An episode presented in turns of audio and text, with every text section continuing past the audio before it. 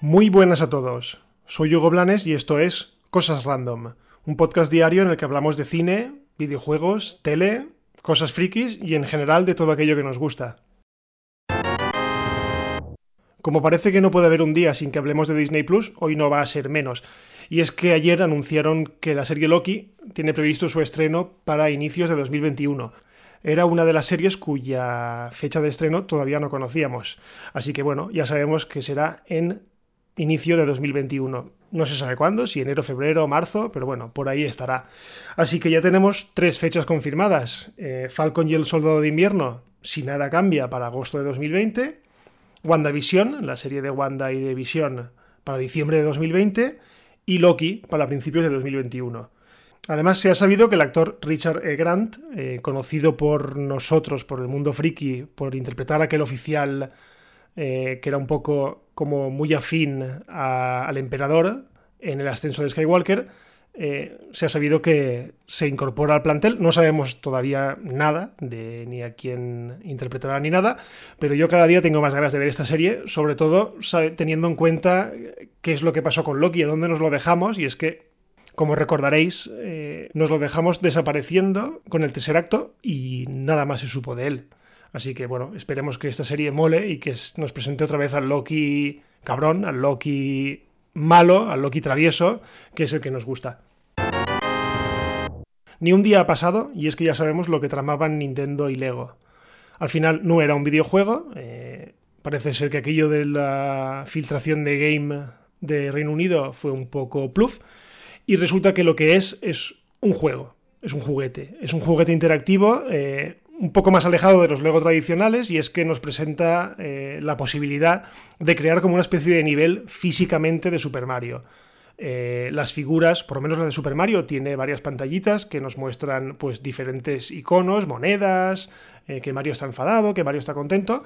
Bueno, y poco más se ha sabido. Se ha visto un vídeo en el que, bueno, hay dos niños jugando a, a las construcciones. Tenemos a la planta piraña, tenemos a Yoshi, tenemos al hijo de Bowser. Y bueno, parece ser, pues eso, un juguete. Un juguete que por supuesto compraremos, porque eh, ya os digo que es muy chulo.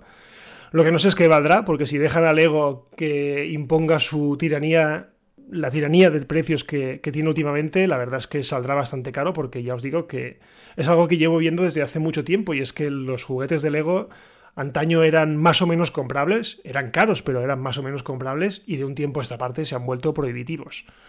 O sea, ver, por ejemplo, que el set de Friends en tiempo normal, quiero decir, no en oferta ni nada, cuesta la friolera de casi 80 euros, me parece una salvajada. Así que bueno, veremos a ver qué cuesta. Eh, y si no se quedan solamente en ese set de, creación de niveles y, van un poco más allá y lo convierten en algo un poco de largo recorrido. No sé, tiene buena pinta.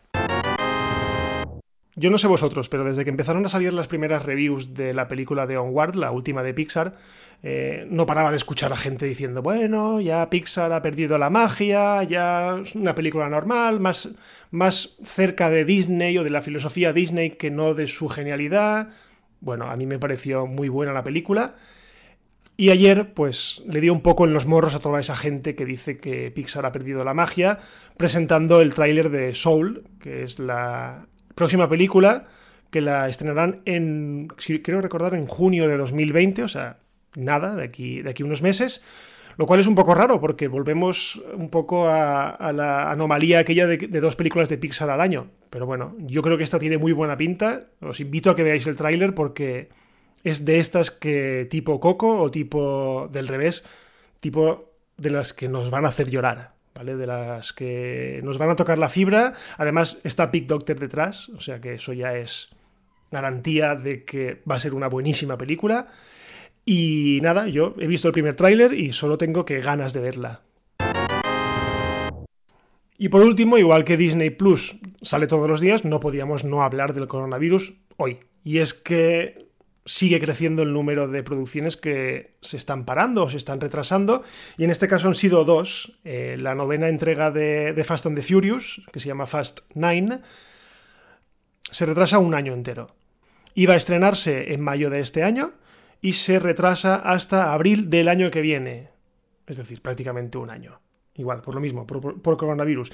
Y la otra película, la cual no tiene todavía fecha de entrega y su estreno era inminente, era la segunda parte de Un lugar tranquilo.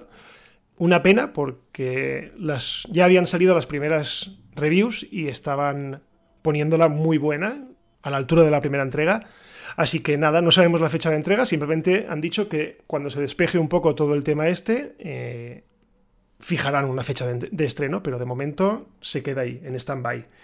Y luego, con respecto a series, también hemos sabido que la producción de la segunda temporada de The Morning Show, que es una serie protagonizada por Reese Witherspoon y Jennifer Aniston, se ha detenido la producción. Quiero decir, no se ha cancelado, estaba, estaba renovadísima y directamente se encontraba en fase de, rodaje y han decidido, pues momentáneamente, parar la producción.